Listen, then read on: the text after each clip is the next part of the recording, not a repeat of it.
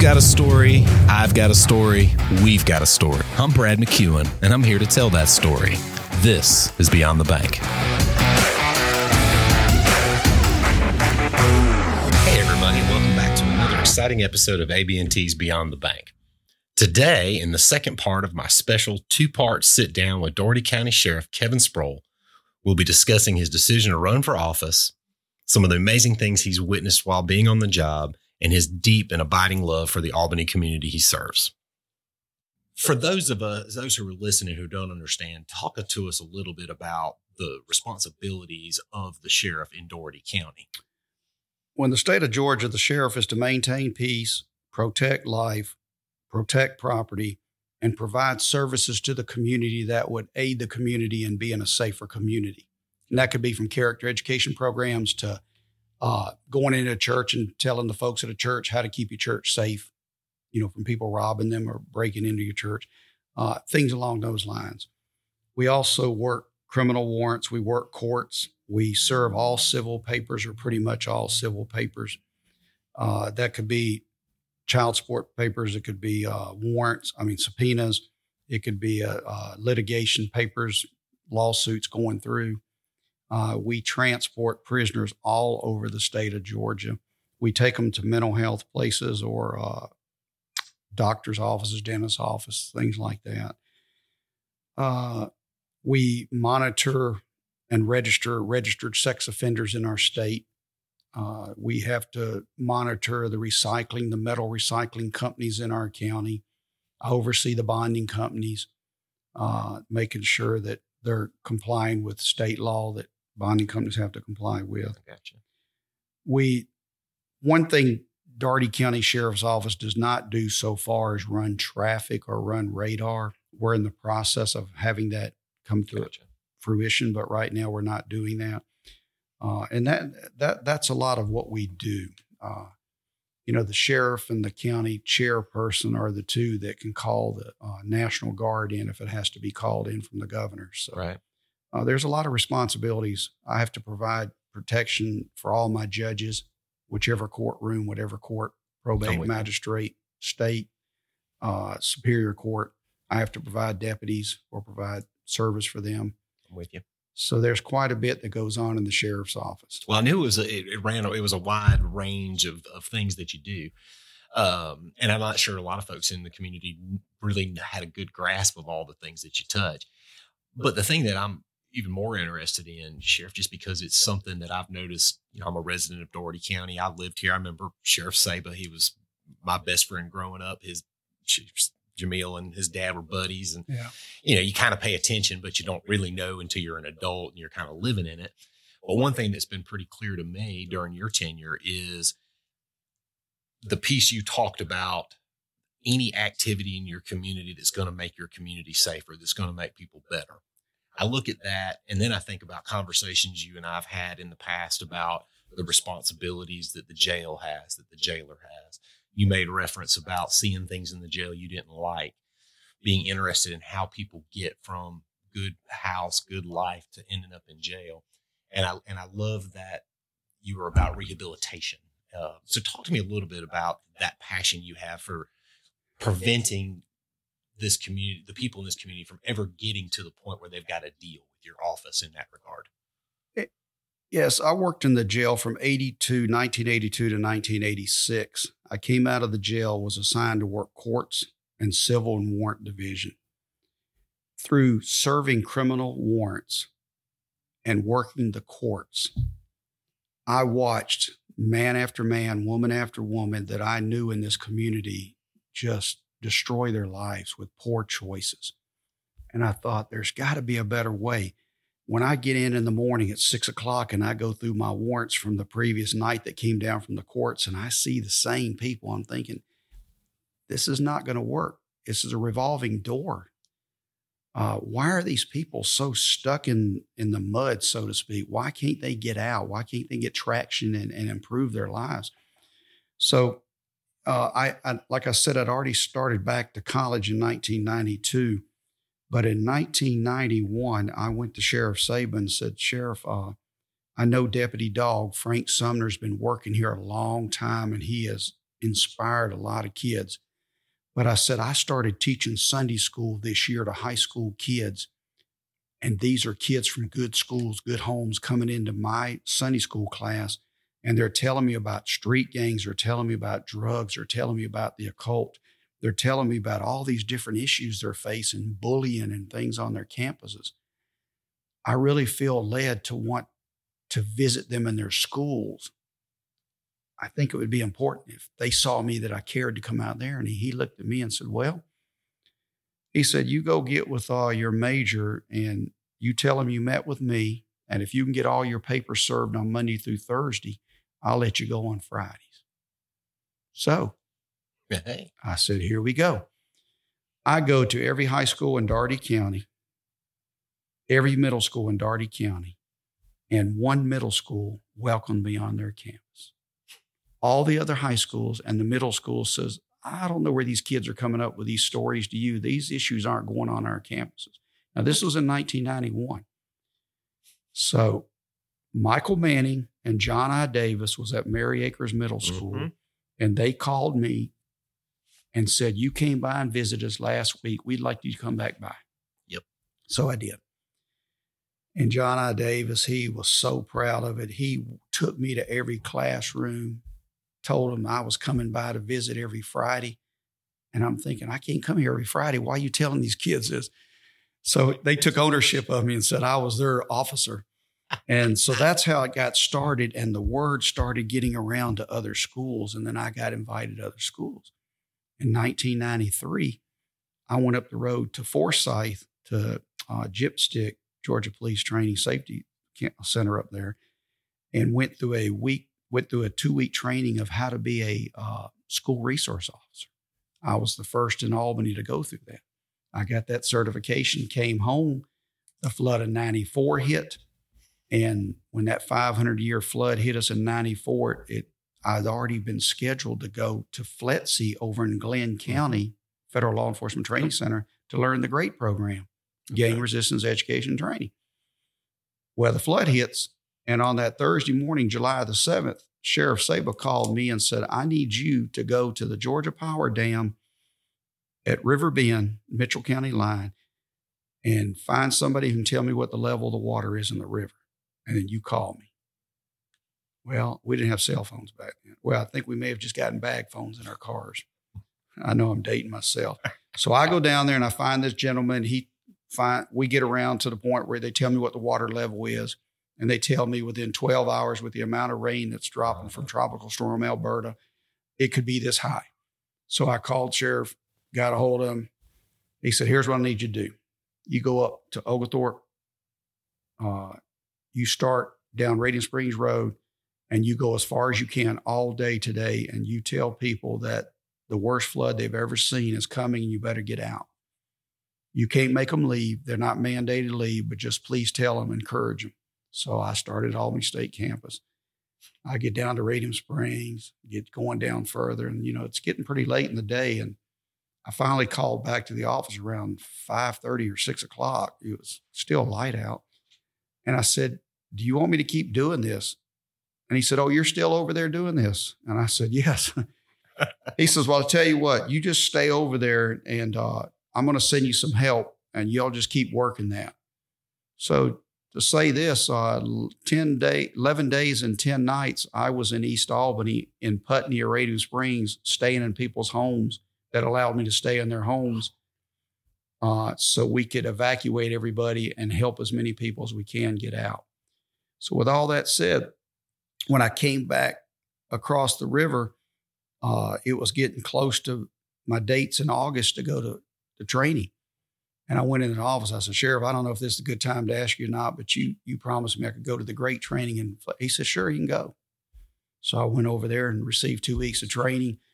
And in that fall of that year, or the January of 95, I started teaching the great program at four of our middle schools, four days a week for several years. Taught over 16,000 kids the great program and the champs program.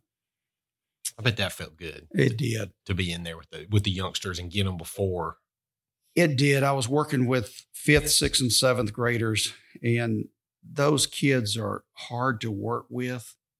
But if here's a saying I learned a long time ago kids don't care what you know till they know you care for them. And when, when they knew I was genuine, because here I was also working at McDonald's at the mall on Friday and Saturday nights, part time work. And I would tell the kids during the week, if you come see me at McDonald's, I'll buy you dinner. They said, You'll buy us a shake? I said, No, I'll buy whatever you want. I didn't know how I was going to do it. I didn't know how I was going to pull it off. But there was times we would have 30 or 40 kids in McDonald's at the mall. Parking lot would be packed. and the and, it, and let me go a little further. The assistant manager at the time, I didn't know this at the time, but he couldn't stand what I was doing. He said he's filling my parking lot up. They're not buying any food. They're taking our seats. I don't know what that man thinks he's doing out there with all them kids. But now the manager, he liked me. He said, sure. So I'd work there on Friday and Saturday nights, buy them fries, buy them shakes, whatever. And then in 2008, when I stepped out to run for sheriff, this assistant manager called me at my headquarters and said, I need to meet with you. And I couldn't remember who he was. And I went and met him at his house over behind Coats and Clark's thread mill. And I recognized him. And I said, What do you want to meet with me for? He said, I want to help you put signs out. I want to help you get elected. And he said, Let me tell you a story. I didn't like what you did back in the day, but I see why you did it now. And he said, You got an awesome ministry, what you're doing with those kids. My wife and I opened our home up. We've had 17, 18, or 19 kids from the projects or from good homes that needed a refuge, needed a place to stay, needed to get away from the street gangs or away from the drug dealers. Mm-hmm. So I don't recommend that to everybody. I prayed about it, went to my wife and told her, said, uh, babe, I think the Lord wants me to bring some kids over here and help them out. We started doing that. I asked Sheriff Saba if he was okay with it. He said, that's on you if you're okay with it. Yeah. You're going to feed them, you're going to clothe them, you're going to whatever. And I said, whatever. Somebody's got to do it, right, Sheriff? So through all that uh, and teaching these kids, I feel like that I made a direct impact in the community. It's hard to measure preventative type work. You deal in numbers. Mm-hmm. Banks deal in numbers. You've got to see your assets. You've got to see everything you have lined up, what's coming in, what's going out. You know, you can't do it for free or you can't give your money away. And when you go in front of county commissions, because Sheriff Saba started letting me in 1999 go in front of the county commissioners every year to ask for a vehicle, to ask for a laptop computer, or to ask for money to buy books to teach the program out of. And most of their questions were, What's our return? Yep. Where's our numbers? How many kids are you saving? I, I can't tell you that, sir, ma'am. All I can tell you is it's working. And uh, now we continue to carry that tradition on. I've got two men who work in our programs now, and uh, Chief Mike Persley and the Albany Police Department is collaborating with us in our cadet program, and he's provided two officers. So we have four people now working collaboratively together with a city municipality and a county sheriff's office and making it work for the betterment of our community. That's pretty awesome. That's pretty awesome. I think so. Now, I, I want to touch on this. How you know, that's that kind of thing's always important, Sheriff. You know, I think it's lost on a lot of people sometimes that we get into the uh, to the us and them, and we look at government, law enforcement, public service as a as a them and and not a, a we type of thing.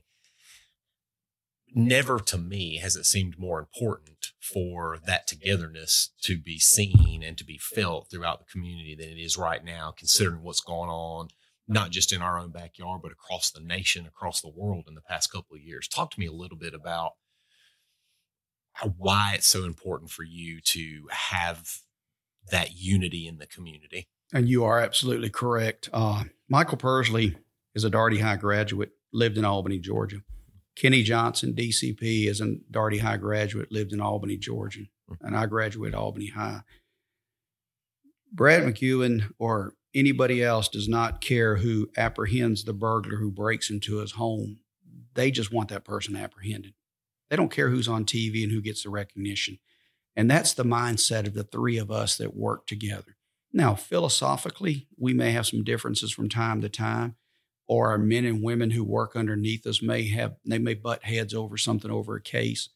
But when it comes down to it, our three main agencies here in this community care about this community, and we have to stick together. Uh, you, you see what we're fighting every day on the forefront.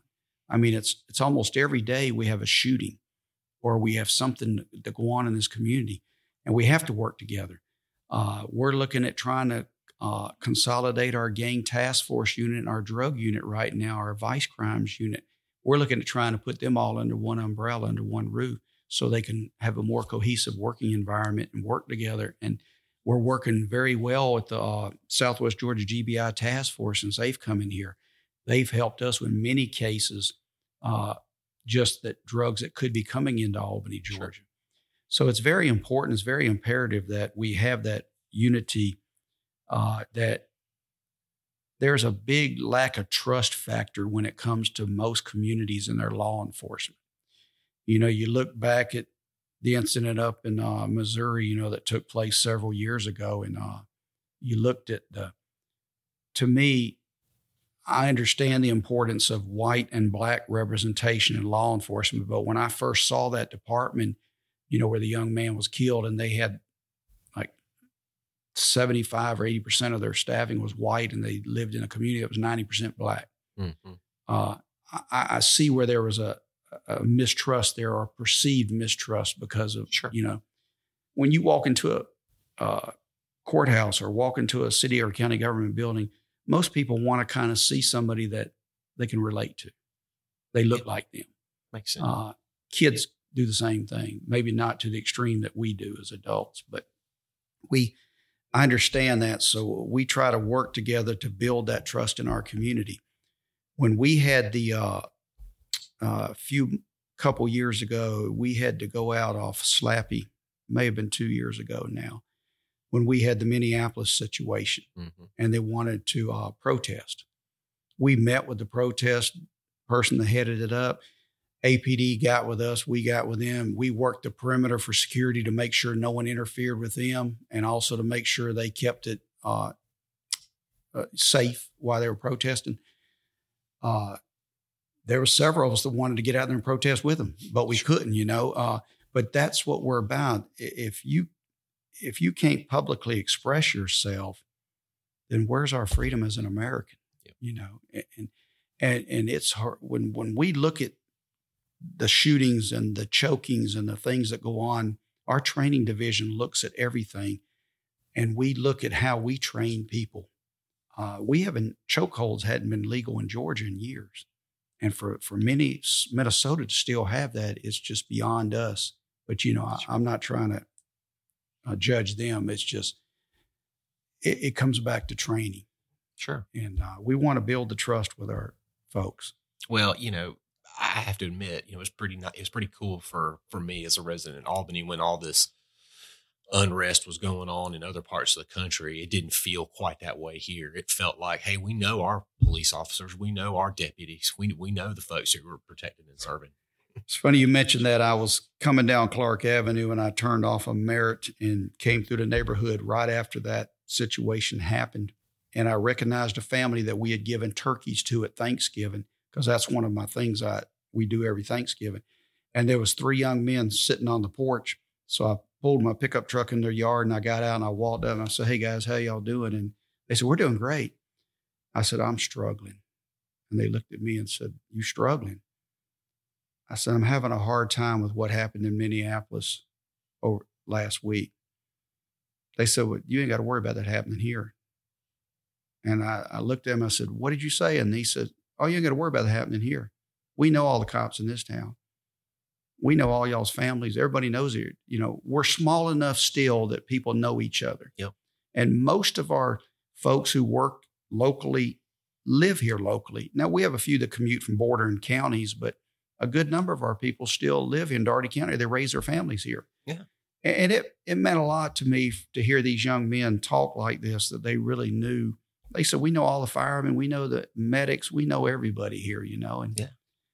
And, and you're right. Uh, when it's chaos going all over the country and all around us, uh, and and my son lives a few miles away from the uh, CNN place up there in Atlanta where that took place, mm-hmm. Uh, and just the opposite way from him is where the young man was shot in the Wendy's parking lot. So, you know, he was caught right in the crossfire of it. And, uh, but I will say this uh, I pretty much saw this coming years ago. And let me tell you why I said this. I went and became a great certified training officer to go around the country and train men and women who are police officers to come off the street and go into the classroom. I've been been to Baltimore, been to Orlando, been to San Diego, been to Portland, been to uh, uh, La Crosse, Wisconsin, but but stayed in Minneapolis. So been all over the country, Boston, Massachusetts. And it was odd for a for a homegrown Southern boy to get on a plane and go to these other parts of the country and knowing the work we were doing in Dougherty County to get to these other cities. And when you talk to these men and women, they had no community policing. They were not doing anything. This was the first time, and we're talking about from 2001 up to 2007 in those years. I remember when I flew into Portland and Seattle, we had to go through a program with the federal government and they told us that we were not law enforcement officers. Do not show your badge or your gun or anything when you're there. They hate the police in those communities. You go in as educators. So we go to train, and that's when we're in a hotel or when we're visiting the cities. If someone says, Hey, what do you do? You know, what are you doing up here in Portland? We're up here teaching. We're at a big conference for Educate. And it, it was unbelievable how back in 04 and 05 we were being told this. And now look today where you see a lot of this unrest. Yeah. Most of it's coming from these cities up north that i hate to say it but i don't think there was a lot of involvement in working with the community and building trust with the community. Doesn't sound like it. And we've done that here in Dougherty County. Now that's not to say we couldn't have something go Sure. sideways but there's uh, always work to be done. Yeah. it can always be better. That's correct. Yeah. Well it's it's that's so refreshing to hear you talk about that and to, just to know that i'm not you know crazy looking looking through my lens and seeing that because it just feels different in albany you know in Dougherty county. It just feels connected and, and it's easy to point to examples of where our sheriff and our police chief and our fire chief and our county police captain you know have all all doing these other things in the community other than carrying a gun. And, and, you know, Brad, I think the 94 flood, the 97 tornado, the 98 flood, uh, the 16 and 17 storms that we had that came Mhm. through, it prepared us for this pandemic better than a lot of people could ever imagine. And it's prepared us for the unrest that we're seeing today in our country. We have worked so close together for so many years. Uh, you know, yes, the sheriff and the police chief may have not always agreed on something or but they don't let that affect the way their departments run because as, at the end of the day we're out there for one main thing and that's to keep our community as safe as possible I love it. Well, now, Sheriff, I'm gonna, I'm gonna get you out of here on this, but Okay. it- it's a two way street. So, talk to me a little bit about what the community can do to support some of the efforts that our law enforcement's making to be more connected in the community. Things the average citizen can do just to help improve the the safety and the t- connectedness and the togetherness of their own neighborhood. that's that's there's a lot in that. Uh, what i see a lot of is apathy. People that don't care. And, and and and i'm not saying everybody i'm just saying i see a lot of it. I see folks that throw stuff in the back of the pickup trucks and then the paper flies out on the bypass. And i know that doesn't seem like a big deal but when it all adds up Mm-hmm. I see folks who put a firearm in their car and they drive up in their carport and they don't lock the car because if the bad guy's going to get the gun, he's going to break in, break my glass, and my deductible is going to cost too much for me to get it fixed. That kind of mindset. Or they'll have a safe in their house with the firearms are supposed to be in the safe and they don't keep them in the safe. Or it's in the safe, but the safe's not locked and they keep the ammo in the safe with the guns. Things like that, or people see something that goes on, but they won't commit to make that phone call to call somebody. Now, flip it over the other side. We have a lot of citizens in our community. We have awesome neighborhood watch programs in our community that the Dougherty County Police and the Albany Police oversee. They have captains that watch over those neighborhoods. That has been a, a godsend for Dougherty County. I believe, over the years. Uh, we have a lot of good neighborhoods, but we're a transient community. As elderly people die and they leave their homes to their children, their children rent their homes out or they, they don't care about their homes anymore, they move. We see people moving in uh, low rent areas and not that that's always where crime, but when you look at data over a, a several year period, you'll see that if there's renters or rental property, the neighborhoods don't hold the value and don't hold the nuclear of the families there that, that care about their communities. And so we see a lot of that going on. So with all that said, if we'll if we'll spend more time, first of all, with our children and listen to our kids.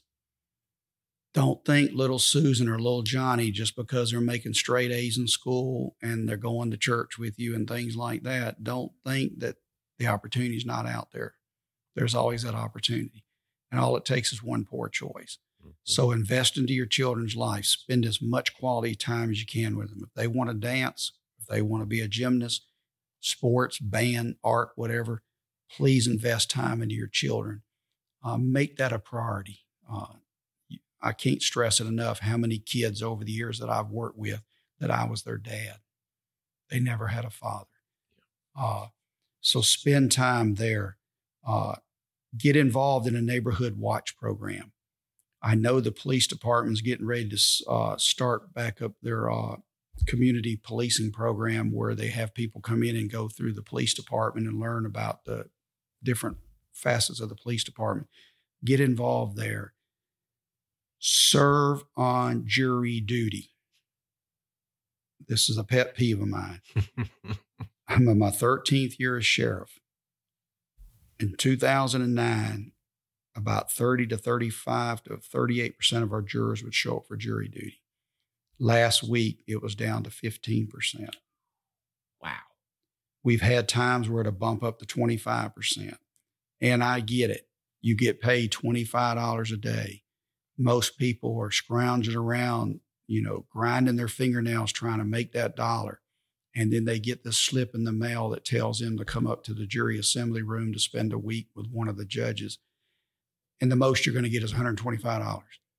And they they can't go without that money. So they don't show up, or some people just disregard it and don't even answer to it. If you're not if you're not an elected official in your community, you're not working on jury duties, you're not going out and vote, what do you have to offer your community? why do you want your community to be safe? I mean, you got to invest something to get something. Amen. Right. And so, uh, with all that said, just just be actively involved in your community. I've been all over this country, and when that plane left Atlanta to come back to Albany, I was so glad to touch down at the Albany airport. Man, I thought we have a five minute traffic jam at Christmas time, and I just came from Houston, Texas, and sat on I ten for four hours. Or yep. Los Angeles, California, you know, and or Atlanta, Georgia. So, uh, but get involved in your community. Be actively involved with your neighborhood watch program. Uh, come come to the uh, gang task force meetings, and I'm not sure if they've started back yet since COVID hit. But uh, know your city and county commissioner. Know who you voted for. I hear people tell me all the time, "I only vote for the president. I don't care about the other offices. I may vote for the senator I may vote for the congressperson, but these local elections don't mean anything.